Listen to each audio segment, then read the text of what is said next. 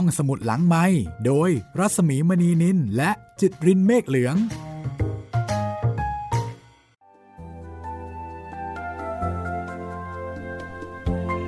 สวัสดีค่ะคุณผู้ฟังค่ะต้อนรับเข้าสู่รายการห้องสมุดหลังไมค์นะคะกลับมาเจอกันที่นี่เช่นเคยค่ะกับสี่แผ่นดินค่ะซึ่งวันนี้มาถึงตอนที่สิบแปดแล้วจากบทประพันธ์เรื่องเยี่ยมของหม่อมราชวงศ์คึกฤทธิ์ปราโมชนะคะเหมือนกับเป็นบทบันทึกทางประวัติศาสตร์สี่รัชกาลตั้งแต่สมัยรัชกาลที่ห้า หก เจ็ดและรัชกาลที่แปดตลอดชีวิตของแม่พลอยตัวละครเป็นเรื่องสมมุติแต่ว่าเหตุการณ์เป็นเรื่องจริงนะคะหนังสือเล่มนี้จึงเหมือนกับหนังสือประวัติศาสตร์ที่มีชีวิตเป็นหนังสือประวัติศาสตร์ที่อ่านสนุกนะคะทำให้เราได้รับรู้ว่าในช่วงสมัยเวลาดังกล่าวตั้งแต่รัชกาลที่ห้าถึงรัชกาลที่แปดนั้นมีเหตุการณ์ทางสังคมอะไรสำคัญสำคัญเกิดขึ้นบ้างรวมไปถึงวิถีชีวิตความเป็นอยู่ค่านิยมความคิดของผู้คนในยุคนั้นวันนี้ถึงตอนที่สิบแปดนะคะ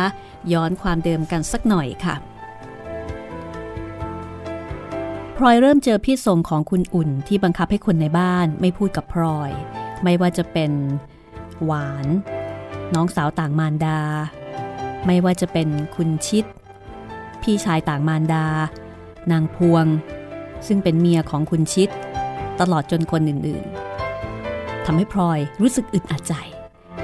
จนกระทั่งนางพิษเองนะคะต้องซื้ออาหารกินไม่สามารถที่จะกินข้าวในครัวได้เนื่องจากว่าโดนบ่าวของคุณอุ่นเนี่ยว่ากระทบกระแทกแดกดันพลอยไม่อยากให้นางพิษมีเรื่องกับบ่าวประกอบกับพลอยเองก็รู้สึกอึดอัดใจจึงตัดสินใจกลับวังโดยเอ่อบอกให้คุณเชยนั้นจัดเรือไปส่งให้แต่ก่อนที่จะกลับพลอยก็ต้องเข้าไปลาเจ้าคุณพ่อตอนที่พลอยเข้าไปลาเจ้าคุณพ่อนั้นมีอะไรเกิดขึ้นบ้างนะคะรวมไปถึงตอนที่พลอยจะต้องเข้าไปลาคุณอุ่นตามมารยาทจะมีอะไรเกิดขึ้นบ้างแล้วก็ตอนนี้จะเป็นตอนที่สำคัญอีกตอนหนึ่งนะคะนั่นก็คือจะเป็นตอนที่พลอยได้รู้ความจริงเอ่อความเป็นจริงบางอย่างความจริงบางอย่างเกี่ยวกับพี่เนื่องที่พลอยคิดถึงพี่เนื่องที่พลอยรักเป็นนักหนาและใฝ่ฝันว่าวันหนึ่งพลอยจะปฏิบัติพี่เนื่องให้มีแต่ความสุขสบายในฐานะของภรรยาที่ดีเรื่องราวจะเป็นอย่างไรนะคะติดตามได้เลยกับสี่แผ่นดินตอนที่สิบแปดค่ะ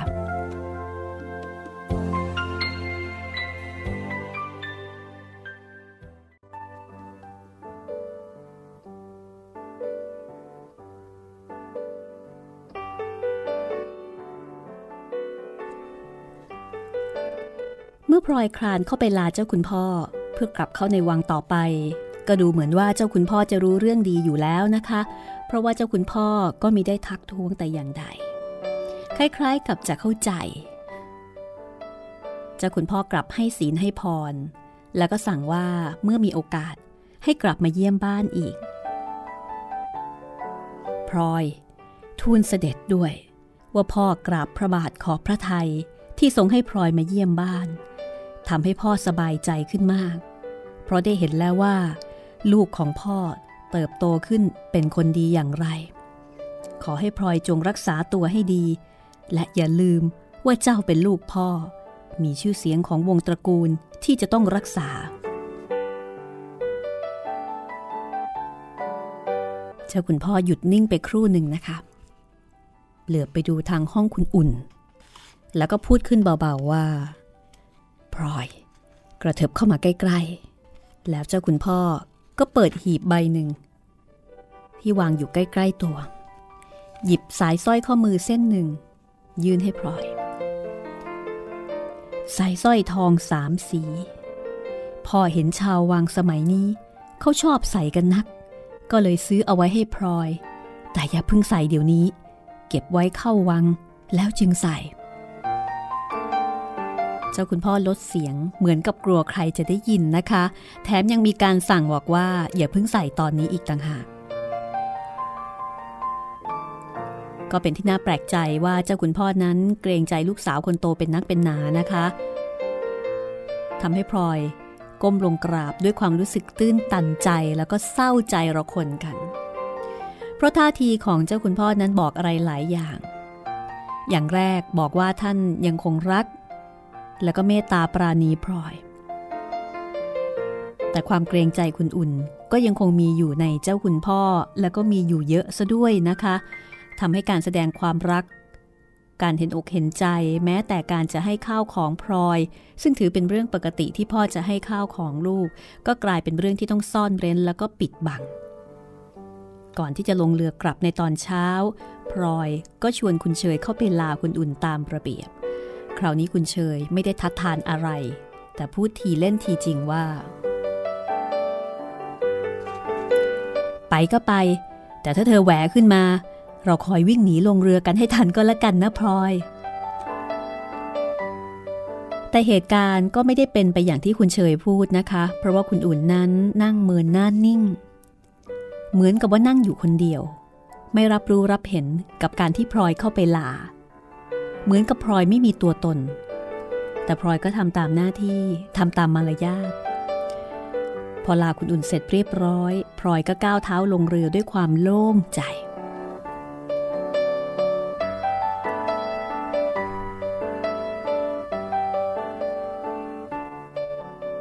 นางพิษซึ่งนั่งอยู่ข้างท้ายเรือแล้วก็นั่งรอในเรืออยู่แล้วนะคะก็บ้วนน้ำหมากแล้วก็ขากถมลงไปในน้ำหน้าบ้านอย่างแรงในขณะที่เรือเนี่ยกำลังจะบ่ายหน้าออกจากบ้านแล้วก็บ่นเป็นการรำพึงรำพันนะคะถึงชีวิตช่วงหนึ่งที่ได้เคยอยู่ที่นี่แล้วก็ได้กลับมาเยี่ยมที่นี่ว่าสิ้นเวรสิ้นกรรมกันไปครั้งหนึ่งแล้ววันหลังเธอแม่จะกลับมาใหม่คราวหน้าแล้วก็เพ่นได้เห็นดีกันละคุณเชยได้ยินนางพิษพูดหันมาสบตาพลอยแล้วก็อมยิ้มเหมือนกับรู้กันดีส่วนพ่อเพิ่มก็ถามว่าบ่นอะไรพิษเปล่าคุณเพิ่มฉันให้พรคนในบ้านบางคนให้เขาเจริญเจริญยิ่งยิ่งขึ้นไปเท่านั้นเองอืมใครได้พรนางพิษเห็นจะเจริญแน่ๆเจ้าค่ะพรของบ่าวไม่เคยพลาดละปากกินเกลือปลาร้าอย่างนี้ล่ะให้พรจำเริญดีนักคือพ่อเพิ่มไปด้วยนะคะคือพ่อเพิ่มเนี่ยอาศัยเรือข้ามฟากนะคะก็เลยขอไปกับพลอยด้วยในขณะที่นั่งเรือพ่อเพิ่มก็เปิดฉากการสนทนาโดยถามพลอยว่าออกไปท้ายวังบ่อยไหมซึ่งพลอยก็งงเป็นอันมากว่าถามทำไมนึกว่าออกมาบ่อยๆฉันจะได้ไปคอยพบแม่พลอยไงคุณเชยก็สงสัยเหมือนกันนะคะก็แต่ก่อนจะไปพบเมื่อไหร่ก็ได้ทำไมถึงต้องมาถามล่ะเปล่าไม่มีอะไรหรอกคุณเชยเพื่อนรักของฉันคนหนึ่งเขาอยากจะรู้จักแม่พลอยเผื่อบางทีพบกันฉันจะได้พาเข้ามาพบจะได้รู้จักกันเอาไว้นางพิษก็ร้องขึ้นว่าหามาละสิในขณะที่คุณเชยก็พูดขึ้นด้วยน้ำเสียงที่เอาจริงเอาจังว่าพ่อเพิ่มใครจะเป็นเพื่อนฝูงของพ่อเพิ่มฉันไม่รู้ด้วยนะแต่พ่อเพิ่มจะมาทำอย่างนั้นไม่ได้แม่พลอยไม่ใช่น้องสาวของพ่อเพิ่มคนเดียวแต่เป็นน้องสาวของฉันเหมือนกันถ้าพ่อเพิ่มจะทำอย่างนั้นก็ต้องเกิดเรื่องกับฉันก่อนระวังตัวให้ดีฉันไม่ยอมคนง่ายๆหรอกนะมีอย่างเหรอน้องเป็นสาวเป็นนางจะพาผู้ชายมาพบยังกระดูเป็ดดูไก่จริงๆแล้วคุณเชยกับพ่อเพิ่มนี่ก็มีความสัมพันธ์อันดีนะคะอาจจะดียิ่งกว่าคุณเชยกับคุณชิดซึ่งเป็นพี่น้องท้องเดียวกันซะอีกแต่พ่อเพิ่มนั้นก็เป็นคนที่ต้องคอยปรามกันอยู่บ่อยๆยังไม่ค่อยเป็นผู้ใหญ่และเวลาที่คุณเชยเอาจริงพ่อเพิ่มก็ต้องเกรงละค่ะคราวนี้พ่อเพิ่มก็ผิดด้วยเหตุผลจริงๆนะคะก็นิ่งนั่งหันหน้ามองออกไปนอกเรือแล้วก็ไม่ได้ปริปากพูดว่าอะไรอีกจนกระทั่งเรือเนี่ยเข้าจอดเทียบที่ท่าพระ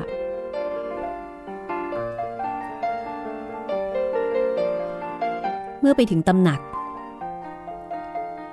หลังจากที่ได้ขึ้นไปเฝ้าเสด็จแล้วสิ่งแรกที่พลอยทำก็คือฉุดข้อมือช้อยไปมุมห้องแล้วก็กระซิบถามว่ามีข่าวอะไรบ้างหรือเปล่าช้อยข่าวอะไรกันโธ่ช้อยช้อยก็รู้ดีอยู่แล้วถามได้พลอยพ้อขึ้นอย่างรำคาญที่ช้อยชอบล้อเลียนไม่รู้จักหยุดหย่อนแน่นอนนะคะข่าวอะไรบ้างของพลอยก็คือข่าวของพี่เนื่องนั่นเองเพราะว่าระหว่างที่อยู่บ้านสิบกว่าวันพลอยได้แต่นั่งคิดนอนคิดนะคะคิดถึงแต่พี่เนื่องไม่มีเวลาที่จะลืมได้การตัดสินใจเข้าวังเพราะว่าในวังเป็นที่ที่เดียวที่พลอยจะได้รับการติดต่อจากพี่เนื่องพลอยก็เลยไม่ได้รีรออยู่ที่บ้านจนนานเกินควรเพราะใจนั้นอยากจะรู้ข่าวพี่เนื่องข่าวคราวที่คอยฟังก็ไม่จำเป็นที่จะต้องมาเป็นหนังสือหรือว่าเป็นจดหมายบางทีก็เป็นข่าวที่สั่งมาถึงกันด้วยปากบางทีก็เป็นของฝากเล็กๆน้อยๆที่พี่เนื่องฝากมาให้หรือแม้แต่เรื่องราวเกี่ยวกับพี่เนื่องที่ช้อยได้ยินมาจากบ้านแล้วก็เก็บมาเล่าให้ฟังแค่นี้ก็ทำให้พลอยพอใจไปได้นานแต่ครั้งสุดท้ายที่พลอยได้ยินข่าวก็รวมสองเดือนมาแล้วพลอยก็เลยได้แต่ภาวนาระหว่างออกไปค้างบ้านว่ากลับมาถึงวังคราวนี้น่าจะได้ข่าวคราวของพี่เนื่องบ้างอ๋อข่าวคราวจากนครสวรรค์นั่นเหรอเอฉันก็เห็นเขาเงียบหายไปนานนะระหว่างที่แม่พลอยไม่อยู่ก็ไม่เห็นมีอะไรแต่บางทีอีกสองสามวันจะได้ข่าวบ้างละมั้งเห็นแม่ให้คนเข้ามาบอกคุณอาว่าวันมะรืนจะมาหาแล้วก็สั่งให้ฉันรออยู่ที่ตำหนักอย่าไปไหนซะราวกับว่าคนอย่างฉันเนี่ยจะไปไหนรอดอย่างนั้นล่ะจริงๆเหรอช้อยแปลกจริงฉันไม่เคยเห็นพี่เนื่องเงียบไปนานอย่างนี้เลยนะหรือบางทีจะเจ็บไข้มีเรื่องอะไรหรือเปล่า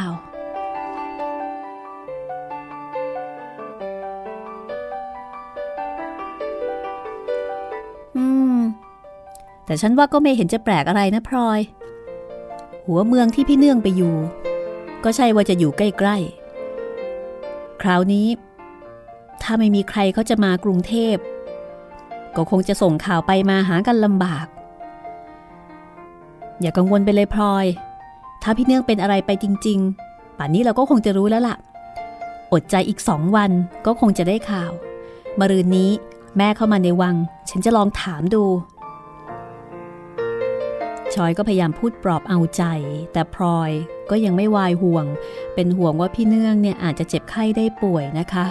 แล้วก็ไปอยู่หัวเมืองไกลจาก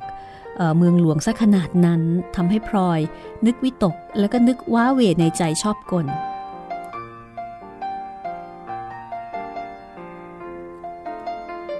ในช่วงเวลา สองถึงสาม วันแรกที่กลับเข้าวังพลอยมีเรื่องที่จะต้องทำมากนะคะเหมือนกับออกไปพักร้อนแล้วก็กลับมาทำงานอีกครั้งก็มีเรื่องที่จะต้องสะสางอยู่เยอะอย่างเช่นเวลาที่ขึ้นเฝ้าเสด็จก็ดูจะนานกว่าปกติเพราะว่าพลอยหายหน้าไปนานเสด็จก็รับสั่งถามทุกสุขแล้วก็ให้พลอยเล่าเรื่องทางบ้านแล้วก็เล่าเรื่องต่างๆที่ได้พบเห็นนอกวังถวายอย่างละเอียดนอกจากนั้นพลอยก็ยังต้องใช้เวลาพบปะพูดจากับคนรู้จักชอบพอที่มาเยี่ยมมาถามข่าวคราวแล้วก็ใช้เวลาไปเยี่ยมผู้ใหญ่หลายคนที่รู้จักตามตำหนักและก็เรือนต่างๆนี่คือชีวิตของชาววังนะคะชีวิตที่พลอยเคยชินเหมือนกับว่าโลกมนุษย์นั้นอยู่ในวังทั้งสิ้นไม่เคยรู้สึกคับแค้นอึดอัดหรือรู้สึกว่าอยู่ในวงล้อมแต่หลังจากที่พลอยได้ไปอยู่บ้านสิบกว่าวันและกลับเข้าวังอีกครั้งพลอยก็เริ่มรู้สึกเห็นสิ่งต่างๆที่กีดกั้นอยู่อย่างเช่นกำแพงวังทั้งชั้นนอกชั้นในโขนจ่าที่เฝ้าเวรยามระแวดระวังตลอดจนระเบียบจุกจิกต่างๆและเมื่อถึงเวลาย่ำค่ำก็มีเสียงคนลากโซ่ล่ามมาปิดประตูวังชั้นในไม่ให้คนเข้าออกสิ่งเหล่านี้ก็ทำให้พลอยใจแห้งลงไปอย่างอธิบายไม่ถูกเพราะนี่เป็นครั้งแรกที่พลอยได้ออกไปใช้ชีวิตนอกวังนะคะ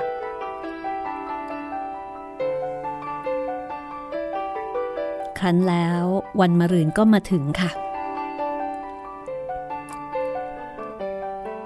วันนั้นแม่ฉันก็เข้ามาในวังจริงๆประจวบกับเวลาที่พลอยกำลังนั่งกินข้าวอยู่กับช้อยแล้วก็คุณสายแม่ฉันหอบข้าวของมามากมายใส่ตะกร้าบ้างชะลอมเล็กชะลอมน้อยบ้างทำให้พลอยใจชื้นเพราะว่าสิ่งต่างๆเหล่านั้นเป็นสัญญาณให้พลอยรู้ว่ามีของมาจากหัวเมืองและของมาจากหัวเมืองนั้นก็น่าจะหมายถึงพี่เนื่องแล้วก็ข่าวคราวจากพี่เนื่องสิ่งที่พลอยเฝ้าคอยก็คงจะได้รับในวันนี้ไม่ผิดหวังและบางทีอาจจะมีหนังสือจากพี่เนื่องถึงพลอยโดยตรงฝากมาทางช้อยบ้างก็ได้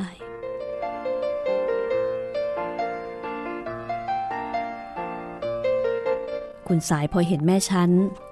ก็ร้องทักขึ้นว่าอ้าวแม่ฉันมาพอดีกินข้าวเสียด้วยกันเถอะฉันก็เริ่มจะลงมือเดี๋ยวนี้เองไม่ต้องหรอกแม่สายฉันแวะกินขนมจีนน้ำพริกเสียที่หน้าประตูวังแล้วเห็นของเขาน่ากินนานๆจะได้กินของหาบสักทีเลยกินซะใหญ่เฮ้อเดินซะเหนื่อยวันนี้นี่มันช่างร้อนจริงๆงั้นก็ลูบตัวทาน้ำอบซะก่อนสิแล้วจะได้คุยกันให้สบายน้ำท่าก็มีแม่ฉันก็เลยช่วยขันล้างหน้าออกไปลูบตัวที่ด้านหลังตำหนักระหว่างนั้นนะคะพลอยก็นั่งกินข้าวต่อไปนานๆก็ชำเลืองมองดูฉลอมต่างๆที่แม่ฉันวางไว้เพราะแน่ใจว่าของเหล่านั้นเนี่ยต้องมาจากพี่เนื่องของที่มาจากพี่เนื่องจึงเป็นของที่มีค่ามากสำหรับพลอยผู้ซึ่งกำลังคิดถึงพี่เนื่องอยู่ทั้งกลางวันกลางคืน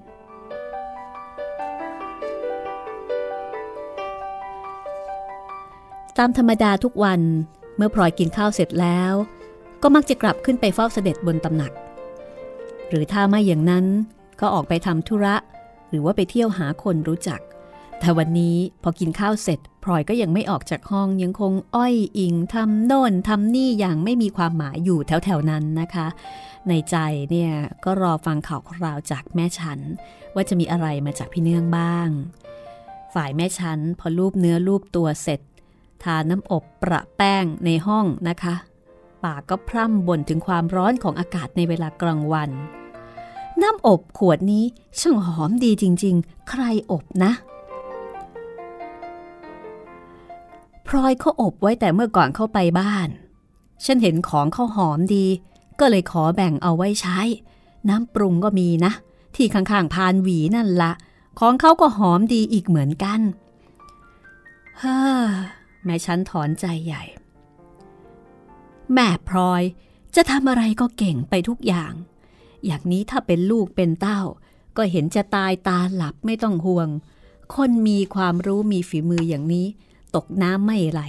ตกไฟไม่ไหม้หรอกคอยดูไปเถอะจริงๆแล้วก็เป็นคำชมนะคะแต่ก็ออกจะแปลงหูแต่ว่าพลอยก็มิได้เฉลียวใจหยิบเอากระด้งจีบพลูของคุณสายมาวางไว้ตรงหน้าตั้งใจว่าจะจีบพลูเสวยไปพลางแล้วก็ฟังแม่ฉันเล่าเรื่องของพี่เนื่องไปพลางแต่พลอยก็ไม่ได้ฟังเพราะว่าเมื่อแม่ฉันทาน้ำอบแล้วก็ประแป้งเสร็จแล้วนะคะก็พูดกับคุณสายเป็นทำนองว่าอยากจะคุยกันเป็นการส่วนตัวฉันมาวันนี้ตั้งใจจะมาปรึกษาแม่สายเรื่องธุระสักหน่อยมีธุระอะไรก็ว่าไปสิแม่ฉันคุณสายพูดแต่แม่ฉันเหลียวดูช้อยแล้วก็เหลียวมามองพลอยธุระก็ไม่รีบด่วนอะไรนักดอกแม่สายว่างๆค่อยพูดกันก็ได้แล้วแม่ฉันก็หยิบหมอนมาใบหนึ่ง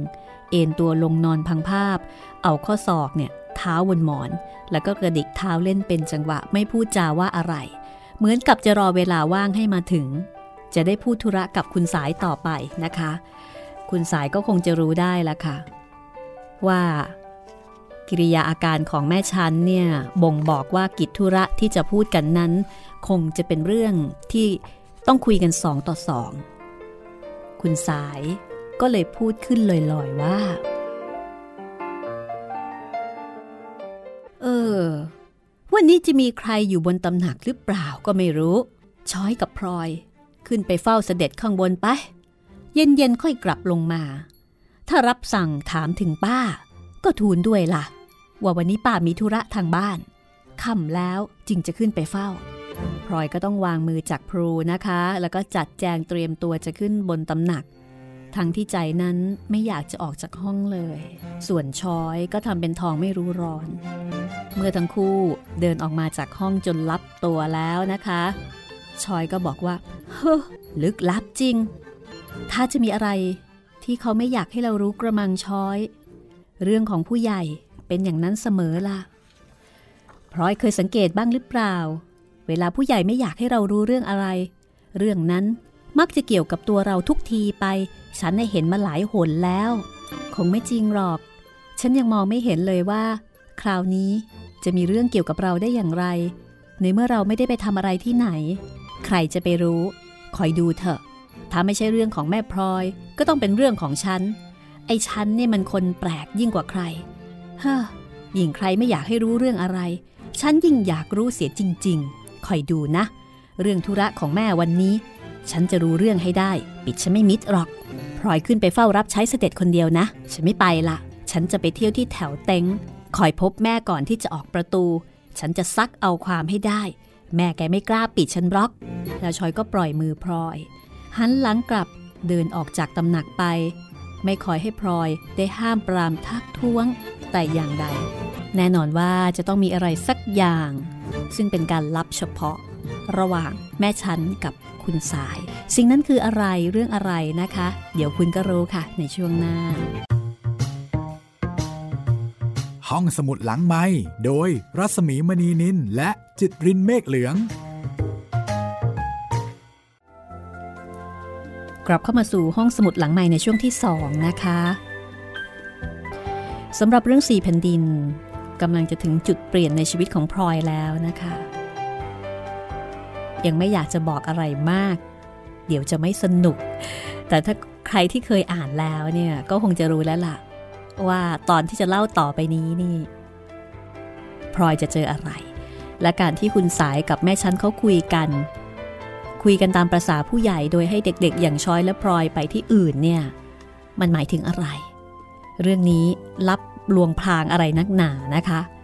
อยากรู้เวลาใช่ไหมล่ะโดยเฉพาะคนที่ยังไม่รู้อ่ะถ้างั้นไปฟังกันเลยค่ะสี่แผ่นดินตอนที่สิบแปดช่วงที่สองค่ะ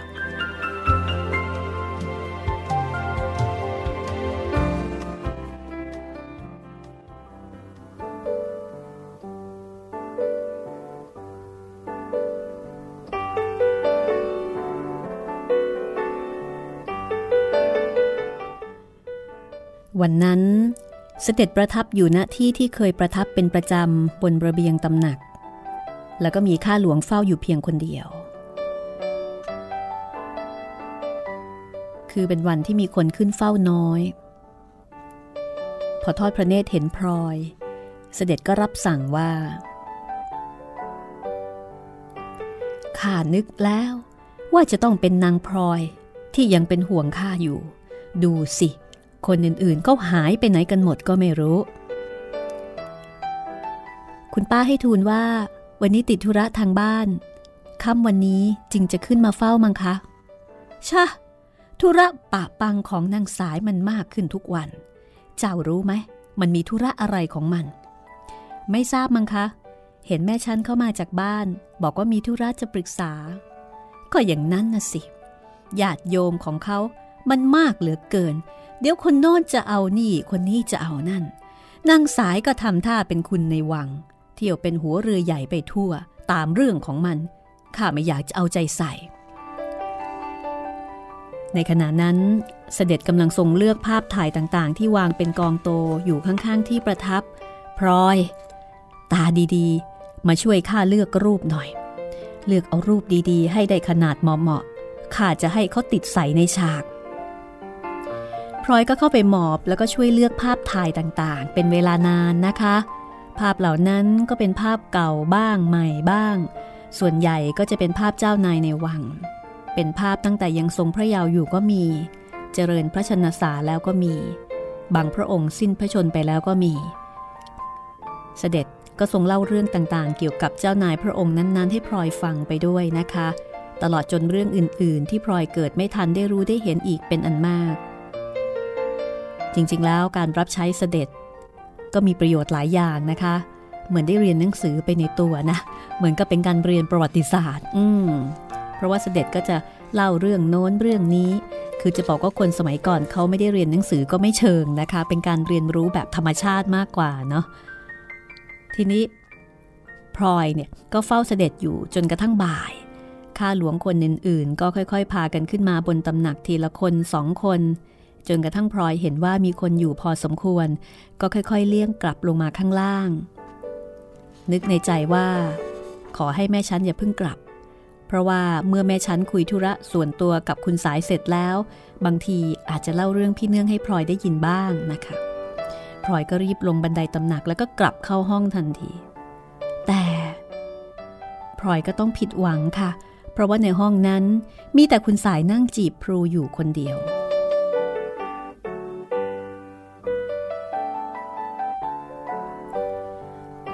พอพลอยเข้าไปในห้องไม่เห็นแม่ชั้นก็ถามคุณสายว่าแม่ชั้นไปไหนเสียละคะคุณป้าเขากลับบ้านแล้วเห็นว่ามีธุระจะต้องรีบไปทำพลอยก็งงเอ๊ะทำไมรู้สึกว่าวันนี้คนมีธุระกันมากเสียจริงๆพลอยก็เดินไปนั่งที่ตู้เสื้อผ้าหยิบผ้านุ่งผ้าห่มออกมาดูอย่างไม่มีความหมายแล้วก็ตั้งใจว่าอีกประเดี๋ยวจะไปอาบน้ำเพราะว่าไม่มีอะไรท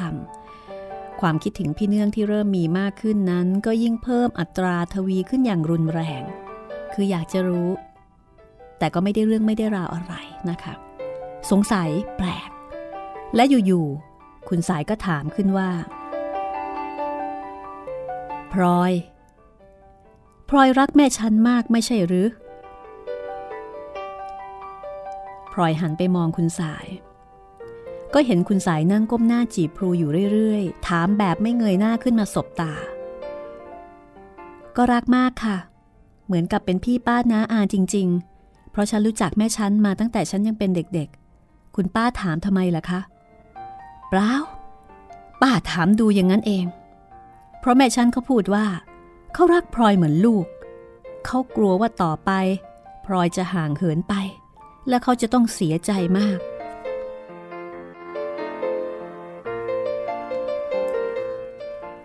เอก็ไม่เห็นมีอะไรที่จะต้องห่างเหินนี่คะรู้จักกันมานานตั้งหลายปีก็ไม่เห็นมีเรื่องผิดพ้องหมองใจกันแล้วฉันก็อยู่กับคุณป้า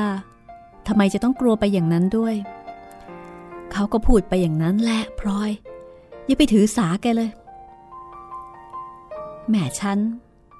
แกเป็นคนรักใครก็รักเสียจริงๆสุดสวาทขาดใจรักมากแกก็คิดมากคิดมากแล้วปากก็พูดไปปากก็บอกเขาไปแล้วบอกพลอยเนี่ยเป็นคนใจคอมั่นคงเห็นว่าน่าจะไม่มีอะไรแบบนั้นหรอกคุณสายพูดไปก็ก้มหน้าก้มตาจีบพลูนะคะคำพูดของคุณสายยิ่งทำให้พลอยชงนสนเท่หนักขึ้นไปอีกพออ้าปากจะถามชอยก็โผล่เข้ามาในห้องพอดีพอพลอยเห็นหน้าชอยก็รู้ได้ทันทีเลยว่ามีเหตุการณ์ผิดปกติเกิดขึ้นแน่นอนเพราะว่าชอยหัวยุ่งหน้าเป็นมันเกินกว่าธรรมดาขอบตาก็บวมแดงเหมือนกับไปแอบร้องไห้มาใหม่ๆพอสบตากันชอยก็หลบสายตาพลอยรีบเดินไปนั่งที่เช่นหมากแล้วก็หยิบหมากเข้าปากเคี้ยวกร่วมกร่วมเหมือนกับว่าหมากคำนั้นเป็นศัตรูตัวร้ายที่จะต้องทำลายเสียให้เหลวแหลกไปโดยเร็ว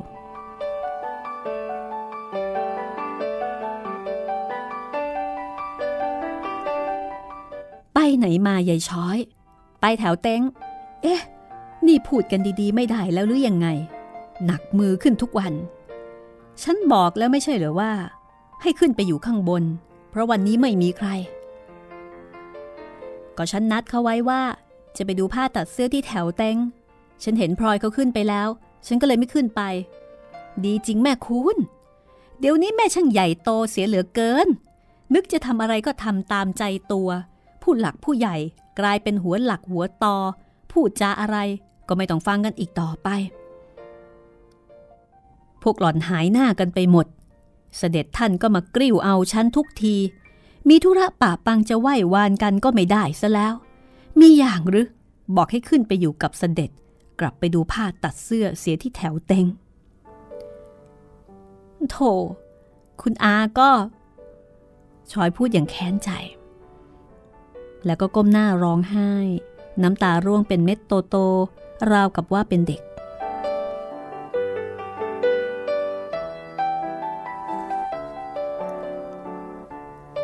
คุณสายเห็นชอยร้องไห้ก็นิ่งไม่ดุต่อไปแล้วก็เพ่งดูชอยที่นั่งก้มหน้าร้องไห้อยู่ครู่หนึ่งก่อนจะถามด้วยน้ำเสียงเป็นปกติว่าชอยได้พบแม่หรือเปล่าก่อนที่แม่จะกลับบ้านชอยก็บอกว่าได้พบประเดี๋ยวหนึ่งก่อนที่แม่จะออกประตูมีหน้าล่ะคุณสายพูดอย่างเข้าใจไปล้างหน้าซะไป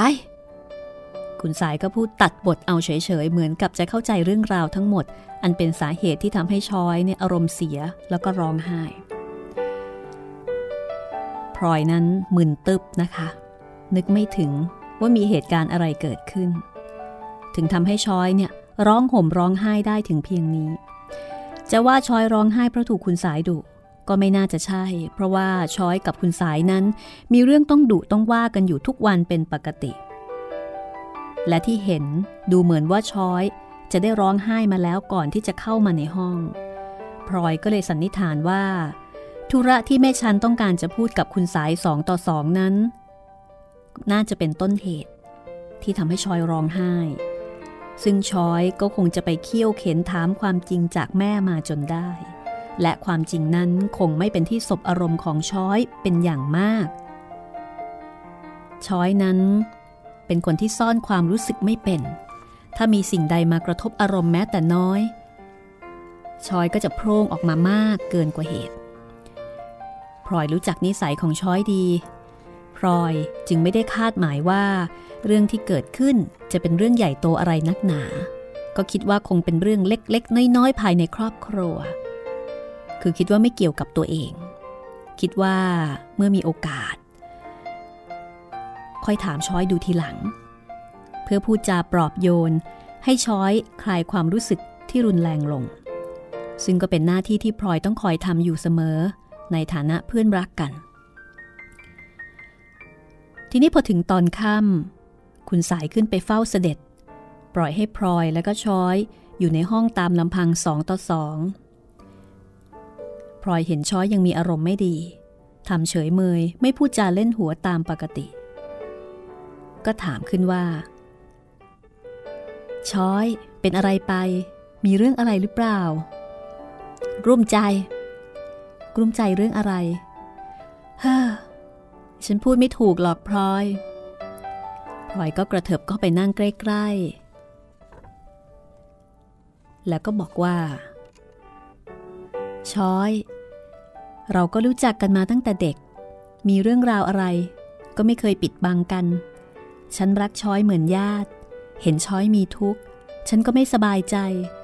ยิ่งไม่รู้เรื่องก็ยิ่งไม่สบายใจหนักขึ้นช้อยจะไปเก็บความกลุ้มใจเอาไว้ทำไมสารทุกข์สุขดิบต่างๆเราก็เคยพบเคยเห็นมาด้วยกันไม่รู้ว่าเท่าไหร่ต่อเท่าไหร่แล้วทำไมช้อยจะต้องมาปิดบังฉันเฉพาะแต่เรื่องนี้ช้อยบอกฉันหน่อยเถอะเผื่อว่าฉันจะมีทางช่วยเหลือให้ช้อยหายกลุ้มได้หรือถึงจะไม่มีก็ยังดีกว่าที่ช้อยจะเก็บความทุกข์เอาไว้คนเดียวในระหว่างที่พลอยพูดช้อยก็นั่งจ้องหน้าพลอยอย่างไม่วางตาโดยมีน้ำตาเนี่ยมาคลออยู่เต็มเมื่อพลอยพูดจบช้อยก็บอกว่าแม่พลอยที่แม่พลอยพูดมานั้นมันก็จริงทุกอย่างฉันมีเรื่องอะไรฉันก็ไม่เคยปิดบังแม่พลอยเลยเป็นความสัตย์จริงแต่เรื่องที่แล้วแล้วมามันเป็นเรื่องที่เราพูดกันได้แต่เรื่องนี้เรื่องนี้ฉันพูดไม่ได้จริงๆถึงอยากจะพูดฉันก็ไม่รู้จะพูดอย่างไรถูกแล้วชอยก็ก้มหน้าร้องไห้สะอึกสะอื้นเมื่อพลอยเห็นชอยร้องไห้หนักขึ้นก็ยิ่งสงสารแล้วก็วิตกเพราะพลอยคิดได้ว่า คือตอนแรกพลอยคิดว่าสาเหตุที่ทำให้ช้อยร้องไห้เนี่ยน่าจะเป็นเรื่องเล็กๆน้อยๆภายในครอบครัวตามประสาช้อยที่เอ่อเป็นคนดราม่าเล็กๆคือเป็นคนที่เก็บอารมณ์ไม่เป็นนะแต่ตอนนี้มันมันไม่น่าจะเป็นอย่างนั้นแล้วล่ะคำพูดของช้อยทำให้พลอยเข้าใจได้ว่าเรื่องนี้คงจะเป็นเรื่องใหญ่เอาการอยู่ทีเดียวพลอยก็นั่งนิ่งๆปล่อยให้ช้อยร้องไห้อยู่คนเดียวสักครู่หนึ่งแล้วก็ถามใหม่บอกกับฉันเสียเถอะช้อยเรื่องมันจะยากจะง่ายอย่างไรเราก็พูดกันได้ช้อยอย่าปิดบังฉันเลยฉันพลอยเป็นทุกข์ด้วยเต็มทีแล้วช้อยก็ไม่ตอบยังคงนั่งร้องไห้ต่อไปอีกสักครู่หนึ่งพลอยเห็นอกเห็นใจฉันบ้างเถอะฉันเป็นทุกข์เสียใจจะขาดตายอยู่แล้วนะทุกบางเรื่องมันก็แบ่งได้แต่ทุกเรื่องนี้ฉันน่ะอยากจะเก็บเอาไว้เสียคนเดียวไม่อยากจะให้ถึงพลอยเลยแต่ยังไงยังไงพลอยก็คงจะต้องรู้เองสักวันหนึ่งฉันรู้จักชอบพอกับพลอยมาก็นานแล้วแต่คราวนี้ฉันอยากจะขออะไรพลอยสักอย่างหนึ่งฉันขอให้พลอยพยายามทำใจให้แข็งไว้อย่าโกรธอย่าเสียใจอย่าน้อยใจขอให้พลอยพยายามอดทนทุกอย่างที่ฉันบอกให้จะได้ไหมถ้าพลอยรับปากกับฉันฉันถึงจะบอกพลอยบอกมาเถิดช้อยฉันสัญญาได้ว่าฉันไม่โกรธไม่น้อยใจไม่เสียใจชั่วชีวิตฉันฉันก็ผ่านความทุกข์มาหลายเรื่องแล้วฉันเป็นคนอาภัพแม่ก็ตายเสียตั้งแต่เด็กมีพ่อก็เหมือนกับไม่มีเวลานี้ก็อยู่ได้ด้วยความอดทนบอกมาเถอะช้อยไม่ว่าจะเป็นความทุกข์หนักสักแค่ไหนฉันก็เชื่อว่าฉันทนได้พลอยนั้นพูดไปอย่างแน่ใจตัวเองเพราะขณะนั้นมิได้นึกฝันเลยว่าเรื่องราวที่ช้อยอิดเอื้อนไม่ยอมบอกนั้นเป็นเรื่องที่เกี่ยวข้องกับพลอยโดยตรงมิใช่เรื่องของช้อยเลยสักนิดและเป็นเรื่องที่สำคัญสำคัญพอที่จะเปลี่ยนชีวิตของพลอยให้เป็นไปอีกอย่างหนึ่งเมื่อพลอยพูดจบช้อยก็นั่งอึกอักอยู่อีกครู่เหมือนกับว่ายังลังเลใจว่าจะทำยังไงดีจะบอกดีไม่บอกดีแต่ในที่สุดช้อยก็ตัดสินใจเด็ดขาดหยิบกระดาษแผ่นหนึ่งออกมาจากเอ่อออกมาจากพกนะคะแล้วก็ยื่นให้พลอยพลอยอ่านหนังสือนี้เอาเองก็แล้วกันฉันก็ไม่รู้จะพูดอย่างไรถูกพลอยรับกระดาษมาดูแล้วก็ใจหายวูบมองปราดเดียวก็จำได้ว่าตัวหนังสือที่เขียนอยู่บนกระดาษนั้นเป็นลายมือพี่เนื่องลายมือที่พลอยใฝ่ฝันแล้วก็เฝ้าคอยอยู่ทุกวี่ทุกวันนั่นเองถ้าอย่างนั้นเรื่องความทุกข์ร้อนทั้งปวงของช้อยคราวนี้ก็คงจะเป็นเรื่องที่เกี่ยวกับพี่เนื่องเป็นแน่แท้พี่เนื่องเป็นอะไรไปพลอยยังไม่กล้ายังไม่กล้ามองดูกระดาษและถึงจะมองดูก็คงอ่านไม่ได้ความเพราะความรู้สึกที่พุ่งขึ้นมาในหัวใจนั้นทำให้มองตัวหนังสือพร่าไปหมดมือที่จับก็เริ่มสั่นไปตามอารมณ์เรื่องอะไรกันช้อยพี่เนื่องเป็นอะไรไปแต่ช้อยก็นั่งก้มหน้าอ่านหนังสือของเขาก่อนเถอะพลอยเดี๋ยวฉันจะเล่าให้ฟังพลอยกลั้นใจหันหน้ามองหนังสือใช้ตาเพ่งดูอีกครู่หนึ่ง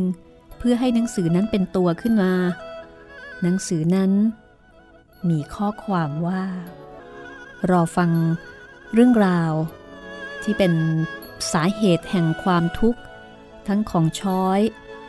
ของแม่ชั้นและก็ของคุณสายด้วยตอนนี้ก็คงจะต้องถึงคิวพลอยละค่ะเกิดอะไรขึ้นกับพี่เนื่องติดตามได้ในสี่แผ่นดิน